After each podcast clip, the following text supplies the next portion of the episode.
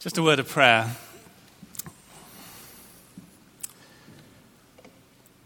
Heavenly Father, we thank you so much for the privilege that you've called us to be your disciples. And yet you've called us to be disciples in a very complex, troubling, and at times hostile world. So we pray that you'd take my lips and mouth and speak through them. Take our thoughts and think through them, and take our lives and live through them to the glory of the Lord Jesus. Amen.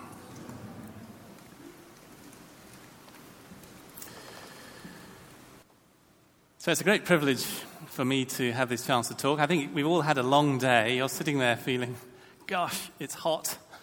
And uh, I hope that um, this won't be too much of an anticlimax at the end of what's been a stimulating day.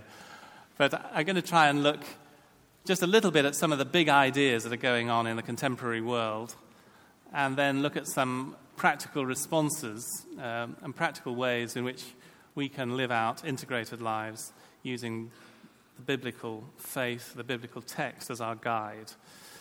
I, f- I feel a great sense of inadequacy uh, giving this talk. There are many people here who've have vastly more experience than I do in different areas of, of living as biblical Christians. And also, of course, this is the church and the place in which Uncle John Stott uh, preached and taught. And he uh, modeled, he both taught about the integrated Christian life, but he also modeled it. He, in his own personal integrity, tried so hard to live a personal life which was utterly integrated in every aspect of it, which was submitted to the Lordship of Christ. Uh, I came to this church as a medical student in 1972 and uh, was inspired by many teachers and preachers, but particularly by John Stott.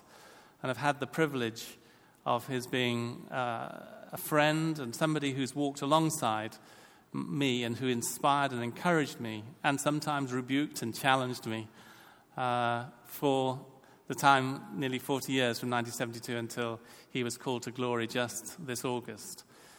And um, it was he really who, who challenged me and encouraged me to stay in the world of medicine and to use it as uh, a place in which to serve, to serve Christ. And uh, I trained as a junior doctor in London and then worked mainly at UCL, uh, the country's first entirely atheistic university, dedicated to rationalism and the scientific values of the Enlightenment. Um, and uh, that's the place where I've worked both as a, as a doctor, caring for, for babies particularly, and uh, as an academic, doing medical research in the area of brain damage. And then increasingly, getting involved in the ethical debate, I found that I was in the midst of an ethical maelstrom of issues related to abortion and to technology and the survival of premature babies, and, uh, and then increasingly other ethical issues in, in, the, in the world of medicine and biotechnology.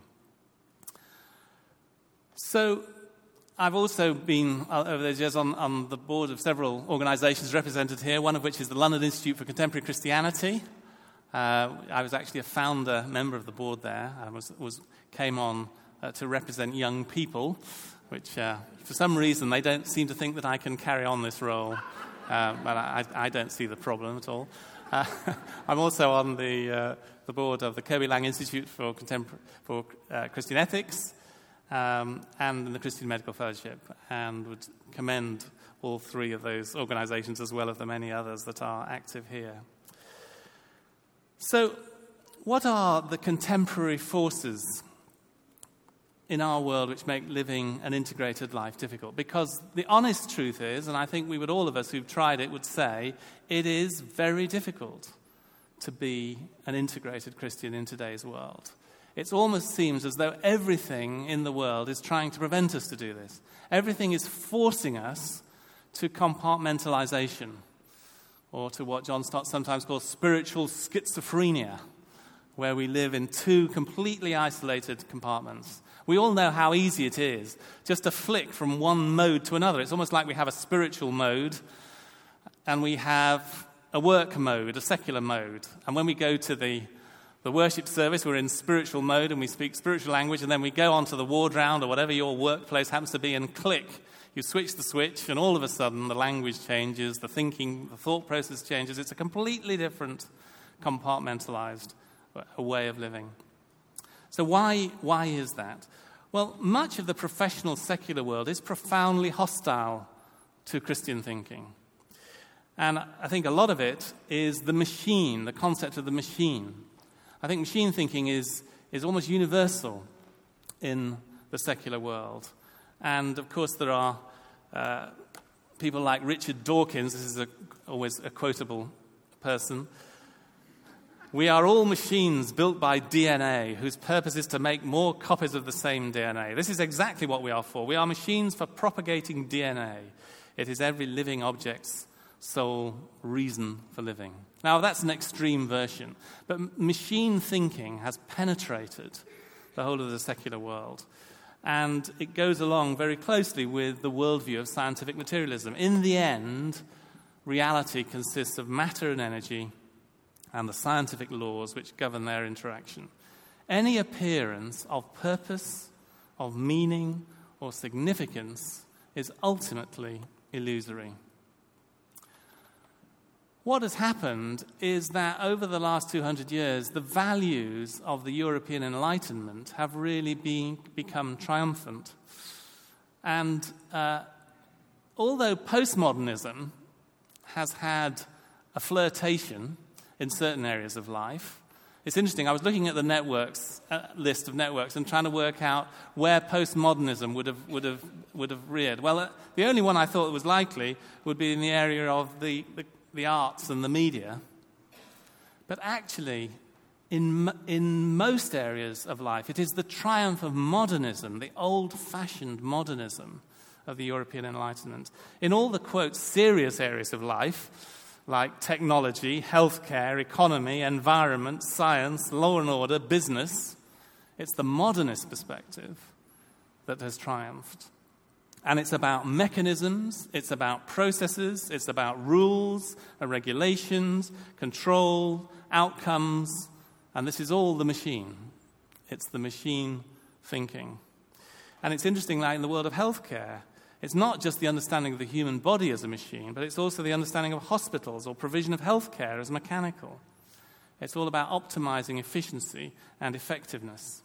And the same is true about social thinkings, that social, societies and cities are really machines which enable us, and we think about the rules and the mechanisms that govern them and how we can optimize outcomes and so on. It, in the very understanding of what it means to be a human being, it seems to me that this is an area of attack. Um, in traditional thinking and, and in biblical thinking, these three categories of being are quite separate. There are human beings who are unique on the planet and made in God's image. There are animals who are related to us but who are, are different. And then there are machines. There are things that are created, artifacts created by human beings. And in, in thinking, those uh, are different. But what is happening in, in the world of thought is that the boundaries between these categories are blurring. So there is an animal human confusion. What's the difference between human beings and primates? Uh, aren't we all the same? We're, we're, all the same, really. What's the, is, a human being is just an animal, isn't it? There's no difference ultimately, just got a bit of extra brain tissue. And on the other hand, what's the difference between a human being and a machine? I mean, human beings are just like information processors. They have the same kind of. The, the, brain is just a computer made out of carbon instead of silicon. Uh, so there's a, there's a machine human confusion. And the distinctiveness of what it means to be human is under, is under enormous attack in our society. And because it's human beings who are made in the image of God, it seems to me that that's also part of the spiritual battle, that the evil one hates the distinctiveness of what it means to be human, and therefore is determined in some way to mar, to blur, to confuse what it means to be human. Just one example in, in the area of medicine. This is a, taken from a, a student uh, textbook for medical students, and it compares a brain cell, a neuron, on top of a microprocessor So, so this is taken under a mic- microscope. And it says basically we can understand the way that the brain cell works by understanding the way that the computer works. But hang on a minute, who created that computer? Answer human beings, and ultimately the human brain. But the quest to understand what the human brain is uh, is the quest for self transcendence. We wish to understand ourselves by the machines that we've made. And, and this quest, particularly to understand the human brain, I suspect in the future it's going to be something which is going to affect lots of us. This is the rise of neuroscience, and it's affecting economics, it's affecting marketing, it's affecting employment practice, it's going to affect the law, and it's going to affect uh, our understanding of religious and religious beliefs, our understanding of morality, many different areas. Ultimately, people are saying it's all about the brain, it's all about processing, it's all about how the machine works. This is just a modern version of idolatry, isn't it? Isaiah chapter 44 talks about the tree in the forest, and the person t- chops down a tree in the forest. Half of the wood he burns in the fire, and from the rest he makes a god. Then he bows down to it and worships, Save me, you are my God. This is just a modern version of idolatry. We take the things, the artifacts, the things we have made, and they become the things that actually we, we worship.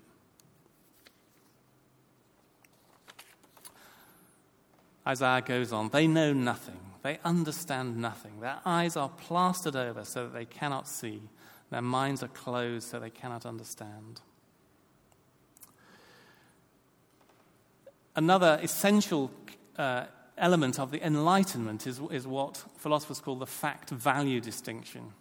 That there's a distinction between facts, the things that are derived by science and by study and by rationality, and values.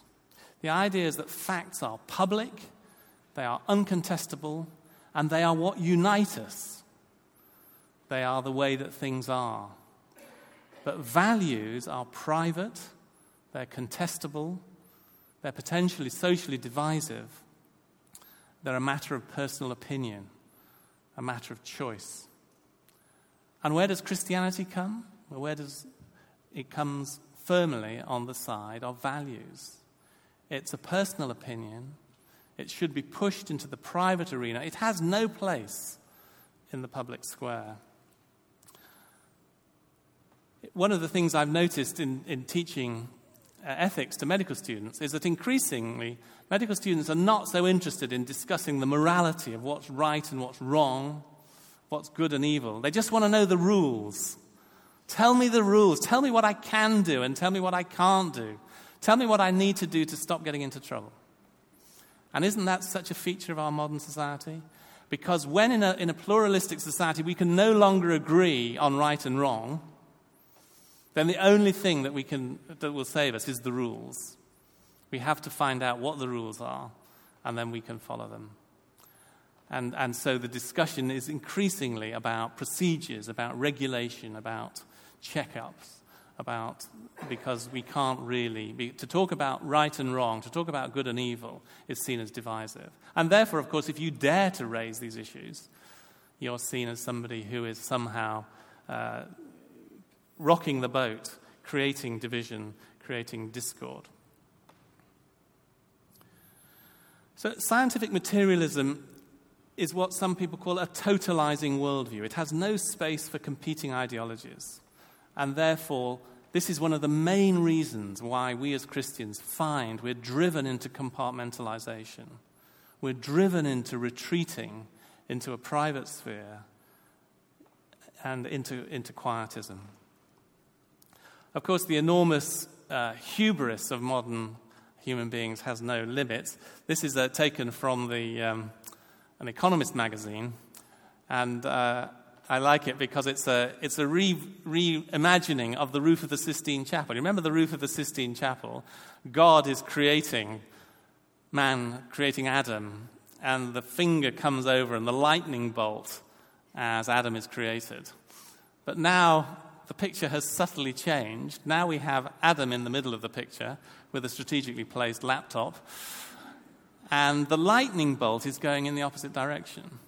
Now it's human beings who are at the center of the picture, and they have become the creator. There is no God, there is no meaning, there is no purpose.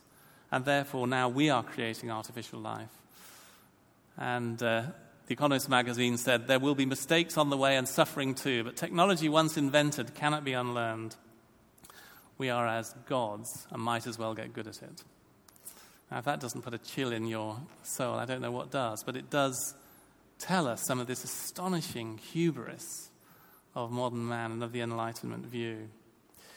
And the, the, one of the heart of the idea of the Enlightenment was using secular uh, rationalism and science as a way of creating a new world. It was a way of actually creating heaven on earth. And it's interesting that this whole belief, is what's sometimes called techno optimism, that we can use technology to create heaven on earth, is really a Christian heresy. And, um, sorry, John Gray says this. He says, Humanism is not science, but religion. The post Christian faith that humans can make a world better than any in which they have so far lived. Humanism is the transformation of the Christian doctrine of salvation into a project of universal human emancipation. The idea of progress is a secular version of the Christian belief in providence. That is why among the ancient pagans it was unknown. So secular humanism has taken a Christian understanding of the, li- the line of history, of the, of the move from the Garden of Eden and ultimately through into the new heaven and the new earth, and has taken that and has secularized it into an idea of secular progress through science and technology. And it's interesting that in an Enlightenment thinking, human freedom is conceived of freedom to, from, to break away from the constraints and limitations of the natural order. Nature constrains us, nature limits us. Wouldn't it be wonderful to break free? Well, we can with the technology. We don't have to be limited by our humanity, we can be greater than that. Unfortunately, as so often happens, if human beings are merely machines, then they can be exploited by other human beings. And so often, as technology advances, it is exploitative and who suffers? Answer it's the weak, it's, it's the fragile, it's the vulnerable. Just one, on, one area in, in the area of bioethics is what's happening in the global trade of organs. There is now a global trade of human organs. Across the world, organs are being bought, commissioned, transferred from body to body. And surprise, surprise, the organs are by and large being transferred from poor bodies to rich bodies, from young bodies to old bodies, and from female bodies to male bodies. Because um, man's power over nature so often turns out to be power exerted by some men over other men. That was the prescient words of C.S. Lewis back in the 1940s when he saw what the implications of the rise in technology would be. So, what do we claim as just a neutral thing, science, technology, advance, actually becomes a means of exploitation, a means by which the strong exert power over the weak. I think another force which has really affected our modern world is the rise of this idea that it is religion that is ultimately the source of violence and evil and uh, antisocial behavior. It is religion that is going to destroy society. Where does that idea come from? It's an old idea. It actually comes from the Enlightenment again, after centuries of wars that had, got, that had gone across Europe and Im, Im, immeasurable bloodshed. The great hope was that if we could only get rid of religion, then for, we could actually build societies based on rationality religion would wither away and peace would come into Europe and peace would come into the world. And it sounded like a great dream, beginning of the 19th century. Of course, we all know then what happened. And particularly the history of the 20th century, with the rise of Stalin and Pol Pot and Mao Zedong and all these explicitly atheistic regimes who then proceed to slaughter and produce the biggest bloodletting the world has ever seen, you would have thought by the end of the 20th century, the idea that it was religion that was the source of the world's evils was for once and forever completely buried. And then what happens is 9 11. And the rise of Islamic fundamentalism, and all of a sudden, it's as though the 20th century is quietly airbrushed out of history. And now we have a new, we have a new narrative. And the narrative is almost a throwback to the old Enlightenment. It's religion. Oh, it's religion that's going to kill us. It's religion that's the danger. It's religion that is the source of all evil, as someone like Dawkins would say. What does Paul say in these uh, seminal verses in, in Romans? He describes the effect of human beings abandoned by God. And he says they changed the, the truth of God into literally the lie and worshipped and served the creature rather than the creator. So, the natural knowledge of God, which is available to all people, is being actively suppressed in humanity's pride and rebellion. And in the resulting spiritual vacuum, the human mind, in its futility and darkness, constructs belief systems or worldviews in the place of the truth. Those who replace divine truth with a folly created by their own minds are handed over, says Paul, to moral degradation. So the idolatrous belief systems make up what the New Testament calls worldliness.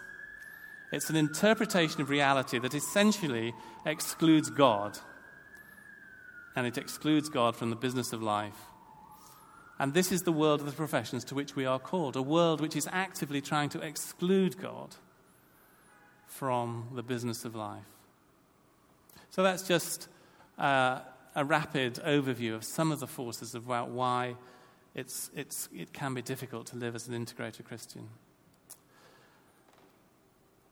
Now, I just want to then move on to look at, very briefly, the four biblical perspectives. This was something that John Stott taught repeatedly about, and, and uh, he was something that I found immensely helpful and formative in my own thinking. And so I just commend it to you. Many of you will know this framework already.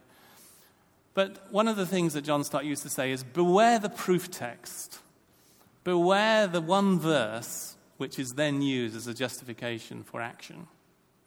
What we need to do is we need to develop a full orbed understanding of the biblical uh, message. And then, particularly, there are these four different perspectives. They're like four different searchlights, all on, a, on the same area. And our task is to dig deep into these four areas in order to build up a, um, a comprehensive and a thoroughly biblical understanding of whatever. And the, this perspective, this, this, this approach can be used for virtually anything in the modern world, any issue that we wish to try to grapple with, then here is a framework to, to start from. It, it goes all the way back to the church fathers and to Augustine. It's not a new idea at all. But we start with creation. I think that in the modern evangelical world, there's a tendency to overemphasize some of these and underemphasize others. And I think the two which tend to be underemphasized are creation and future hope. And I think for us, as we work in the secular world, in professions of, of one kind or another, as we try to engage with the secular world, we need all four perspectives, but particularly we need to un- develop a deep and rich understanding of creation, of the way that God has made reality, and we need particularly a deep understanding of future hope, of what God's ultimate plans are. We need all four, but especially we need to emphasize those which are at grave danger of being underemphasized in our contemporary evangelical world. And so it's the God of creation who, who speaks ex nihilo. It's from the mind of God that the ultimate physical reality, but also the order that penetrates and pervades reality. And it's God, of course, who is seen in Scripture so much as the God who invades every aspect of the life, everything created by, from His mind, and therefore part of His preoccupations and concerns. And as perhaps we all know, the big difference between Yahweh, the God of the Jews, the God of the Old Testament, and all the other contemporaneous gods that were around at the time in the Semitic and Middle Eastern world, the big difference was not that Yahweh was concerned about what went on in the temple, not was concerned about right worship. Uh, that was entirely expected. All the gods were concerned about ways of worship and, and so on. What the difference was that Yahweh was also equally concerned with what was going on in the marketplace and what was going on in the human relationships, what was going on in the law courts, what was going on in every possible aspect of society. And so it's, for instance, the Lord abhors dishonest scales but accurate weights are his delight. I hate divorce, says the Lord God of Israel, and I hate a man's covering himself with violence as with a garment. Do not accept a bribe, for a bribe blinds those who see and twists the words of the righteous, and so on and so on. The God of creation is intimately concerned with every aspect. And so, what does God say to us as he looks at the city of London, as he looks at, at us today in the UK? What does he see? What does he say, I hate, I see, I abhor? As we try to get a grasp and understanding of creation, what we need to be looking for is the creation order, what God has placed into the creation, the way that we are made, the way that everything is made. And there is both a physical order, a tangible physical order, but there is also a hidden immaterial order. And that's the moral order that God has put into the universe. It's a bit like the grain that goes in the wood. It's the way, the grain of creation. There is a fundamental moral order. And so we choose to live our lives. Either you can choose to live your life along the grain of creation, along the moral order, and that's what the Bible calls the way of wisdom, or you can live your life across the grain, and that's called the way of folly. And so, by understanding the moral order, the hidden moral order, we learn more of what it means, of the way we're meant to live.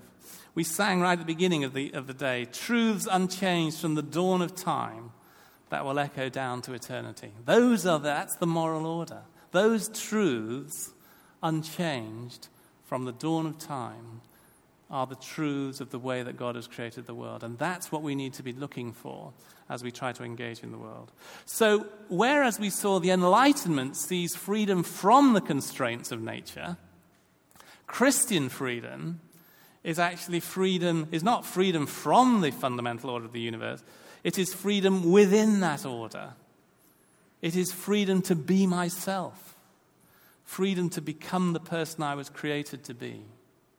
A completely different understanding of what it means to be free. But that's the message we have to give to the world. That if you really want to be free, then you have to be free within the created order, within the structures which God has made. And it's a Christian idea that the whole of unity, of unity is a cosmos, which means literally an ornament, a poem, which reflects the character and power of God. And then human beings are made in God's image and yet made from dust. A paradox of glory and yet dependence. So much of the modern challenges stem from an impoverished and a distorted and a reductionist understanding of what, what it means to be a human being. It's a Christian under, insight that we need to care for human beings holistically, that they have physical, psychological, relational, spiritual aspect. And if you want to care for people, you need to care for the whole of the person. That is a Christian insight. And it's, a, and again, a profoundly important insight. It's something we're battling for in healthcare against these reductionist forces that says doctors should just look after the body, but doctors shouldn't be allowed to talk about spiritual things. That's a matter for other people. And we as Christian physicians are saying, no, if we want to practice Christianly, then we have to care for the whole person. That's, that's part of the deal. That's what it's all about. That's what it means to be a Christian physician. And I'm sure the same kind of areas in many other areas of society. And we can learn from the creation order. So, one of the things, the, the slogans that I've adopted is that making love and making babies belong together. It's, it's interesting that in, because why is that? Because that's the creation order. It's not an accident that the most profound way we have of expressing intimacy to another human being is also the way in which babies are created. That's not some kind of biological random fluke. That's actually the way it was meant to be. Making love and making babies belong together. Interestingly, in the modern secular world, those two are utterly uh, unrelated. Making love equals sex, equals a recreational activity allowed between consenting adults who can do whatever they like in whatever bit they like as long as they don't hurt anybody else. Making babies, ooh, that's very different. That's, that's, you've got to be very responsible. You've got to take your folic acid and go to see the GP and make sure you have all your scans and so on. That's completely unrelated activity. And the median age of first intercourse for women in our society is about 15 years, 15 to 16 years, and the median age of the first baby is 28 years. So there is 12 years plus of sexual activity when people don't want to have a baby. And because there's no relationship between the two. But in the creation order, making love and making babies belong together. Now, of course, there's all sorts of other issues about that and contraception and so on, which we haven't time to go into now. But um, fundamentally, if you're interested in these issues, there is a book on the bookstall called Matters of Life and Death, which will take them further. So, the again, profound Christian insight, of course, is that everything is contaminated, everything is fallen. It's not just a beautiful creation, there is also evil in the world. And that it's only that paradox of the greatness of humanity and its fallenness which has any explanatory power in the face of human history and human experience. And so, one of the things I've come to the conclusion of, and it's not an original conclusion, is that we must not be ashamed of the paradoxes of the Christian faith. Because actually, it's the paradoxes of the Christian faith which are the most powerful tool as we engage in the secular world so often. We shouldn't try and play them down. They're the most powerful tools we have in persuading a cynical and jaded world. Peter Kreeft, an American theologian, has written a book about Pascal, and he says that this was Pascal's great insight, that he realized that as an apologist for a secular world, it was, it was the paradoxes. And so Pascal came up with this great phrase man is the glory and the shame of the universe. I've found that in talking about the unique value of human life in secular media, it is sometimes the stories about the deformed baby, the terminally ill patient, the Alzheimer's sufferer, which has a greater impact rather than the stories of human prowess and achievement. It's the paradox of a strange and precious beauty in the midst of weakness and deformity and pain. So, although the universe is fractured and broken, a crucial part of biblical understanding is that the universe still displays that moral order, the hidden grain. Its brokenness is a brokenness of order, not chaos the moral grain is still there. But we need to persuade people that it's not, therefore, it's not just a metaphysical issue, is there a God? But it's a moral issue. What does God demand of me? Am I fallen? That is at the heart. But then when God Himself breaks in, in the incarnation, and in the resurrection. It's his vindication and affirmation of the original creation order. It's God's final yes to the creation, and in particular to human beings. Because when God himself becomes a human like us, he's made out of the same stuff as us. He experiences the same things as we do. He shares in the stuff of creation. His body, like ours, is made from dust and the gospel writers go to great lengths to stress Christ's full humanity. He's tired, angry, hungry, distressed, in agony. So our humanity is not something which comes between us and God. No, it's the very means by which God is made known. The humanity, this kind of humanity, is the way God wishes to reveal himself. And Jesus reacts when confronted with pain. Again, quoting from John Stott uh, in John 11, verse 33, at the grave of Lazarus, Jesus is deeply moved in spirit and troubled. And the Greek word enebrimizato means literally he snorted in anger. Jesus approached the grave of Lazarus in a state not of uncontrollable grief, but of irrepressible anger. First, he snorted in verse 33, and then in verse 35, he weeps from compassion, especially for the bereaved sisters. He felt indignation in the face of death and compassion for its victims. And John Stott goes on speaking personally, I long to see more Christian anger towards evil in the world and more Christian compassion for its victims.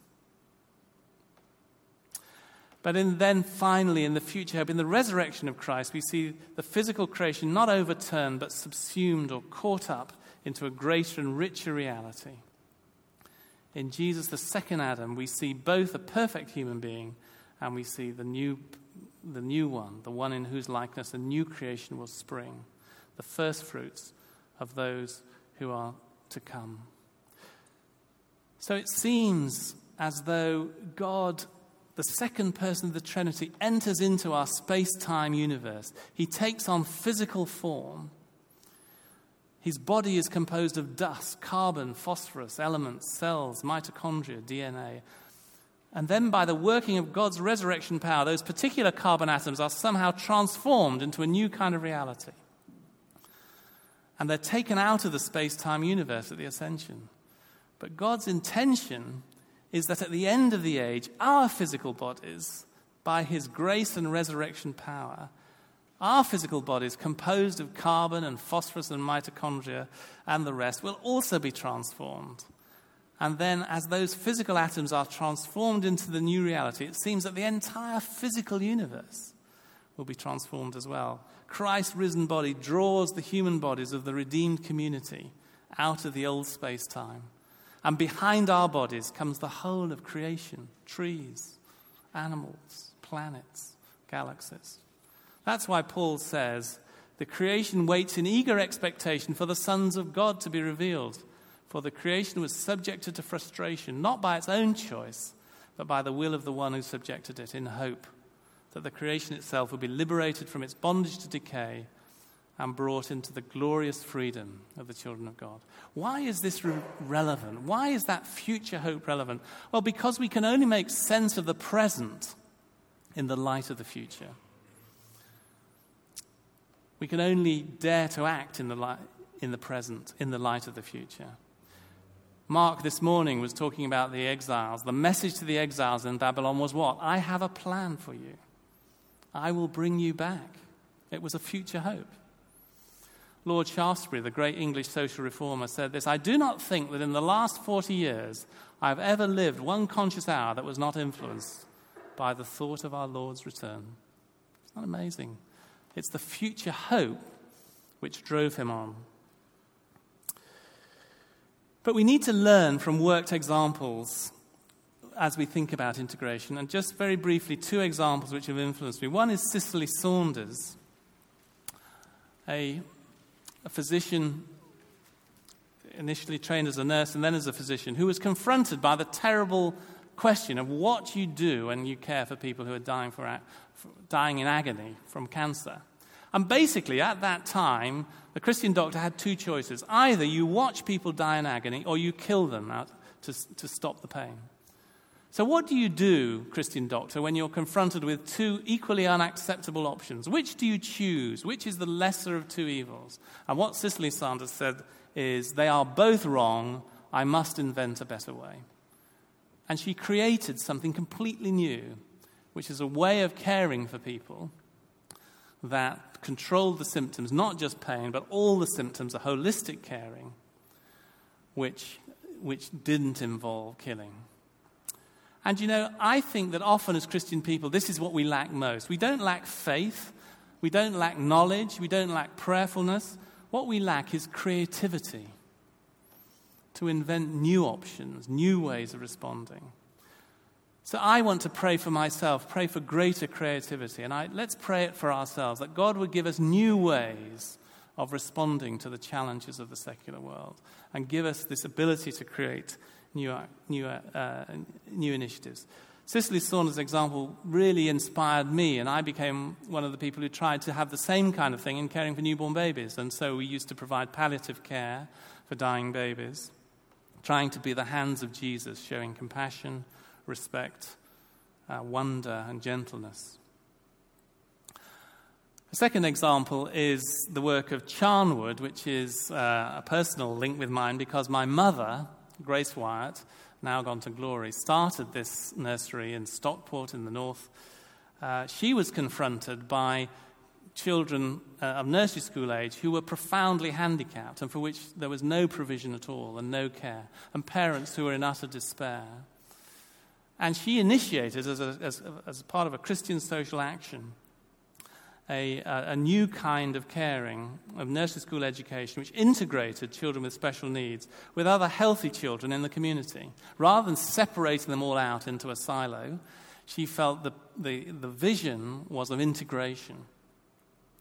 And uh, Andrew Graystone is actually the chair of the trustees and is at the back. And if you want to know more about Charnwood, I'm sure he'd tell you. But the, the values of this nursery have carried on since Grace has gone to glory demonstrating the unique value of each individual child, enabling them to reach their potential, supporting parents. And seeing two healthy three year old children sensitively helping their profoundly handicapped friend of the same age uh, moved me to tears to see this wonderful sense of how collaboration. And uh, Andrew told me the story of the little girl who had been playing with Matthew, had no arms or legs. And um, she'd come home and she was reflecting on it and she said, You know, although Matthew is little on the outside, he isn't little on the inside. Now, that was an insight of a three year old. But it shows you again how a practical, compassionate Christian uh, engagement can be so powerful in our society. Uh, a model of, to me of Christian engagement. So, what are some rules of engagement as I draw to the end? Well, just very briefly gentleness and respect, as in 1 Peter. Always be ready to give an answer for those who inquire, but do it with gentleness and respect. This, to me, was the example of Uncle John Stott in public confrontation. He taught that it was more important to engage Christianly, to engage in a Christian way, than to win the argument. Maybe you lose the argument, but you do it in a Christian way. It was he also who said, engage with the most difficult issues, not the easiest. He had a robust confidence that God's truth would come out. We don't need to shrink back from the difficult, the thorny, the challenging. I think in many areas, what we should do is we should act first and then we explain in words what we are doing. That's often the pattern in the Bible. God acts, and then he explains in words. The problem is that action without explanation is fundamentally ambiguous, it's obscure, it's mysterious. But explanation without action is just theory. It's marketing speak, it's spin. And what we need to is, is to act and to demonstrate and then to explain why, to give a Christian apologia, to give a Christian rationale we need to find language which is non religious but communicates effectively. There's a great challenge to find language which is not immediately cast off as being religious. So, for instance, in our field of medicine, instead of talking about the sanctity of human life, we find it's better to say something like, all human life is precious. It's helpful to find words which express Cicely Saunders came up with the slogan you don't have to kill the patient in order to kill the pain. So, finding the right kind of language, language which is clear but not religious, is part of the process. And then, whenever we say that something is wrong, we must immediately say, and here is a better way. It's not good enough to just say, it's wrong, it's wrong, it's wrong. We must be always looking for a positive alternative, a Christian response, a way which enshrines Christian values, a better way. And then to close, how do we build the foundations of an integrated life? Well, for me, I had the immense privilege as a young medical student and junior doctor of being here in this church family and exposed to wonderful Christian influences. And the three factors, I think, which made the biggest difference to me. One was the personal walk with John Stott, the, the friendship, the role modeling that I saw in his life as an older Christian. The second was small reading groups and study groups. And the third was the encouragement to concentrate to study, to engage both with the Bible and with secular reading. So, my challenge to you is if you don't have these things, maybe you should be going out and looking for them, if, particularly if you're a younger person, under 30 here. Have you got a role model, an older Christian role model in the profession or in Christian leadership who could, who could build that friendship? Are you part of a reading group, a study group, where you're getting together to analyze and read and study books? And are you engaging personally in serious study? Because if you want to live an integrated life, it seems to me that is the way that we do it. And finally, stand firm. Let nothing move you. Always give yourselves fully to the work of the Lord, because you know that in the Lord your labor is not in vain. Paul says these words after the description of what is going to happen, of the resurrection from the dead. God is going to work, but we can stand firm because we know it's not in vain. It's because of the future hope that it's not in vain. He also says, Love always protects, always trusts, always hopes, always perseveres. Love never fails. You know, from a human standpoint, it seems so often that love does fail. It seems so often we lavish love and concern in our society on individuals. And it seems that that love is wasted. Where did it go when you care for a dying patient, when you're involved in some social innovation which seems to go completely wrong? Well, Paul's words rebuke us and they remind us and they encourage us that actually love never fails. That is a, a statement of faith, but, but in some mysterious sense, the love that we show now is going, to, is going to become part of the new heaven and the new earth. Faith, hope, and love, these three remain. And so, hope is to hear the melody of the future. Faith is to dance to that melody in the present. May God help us to do that by His grace.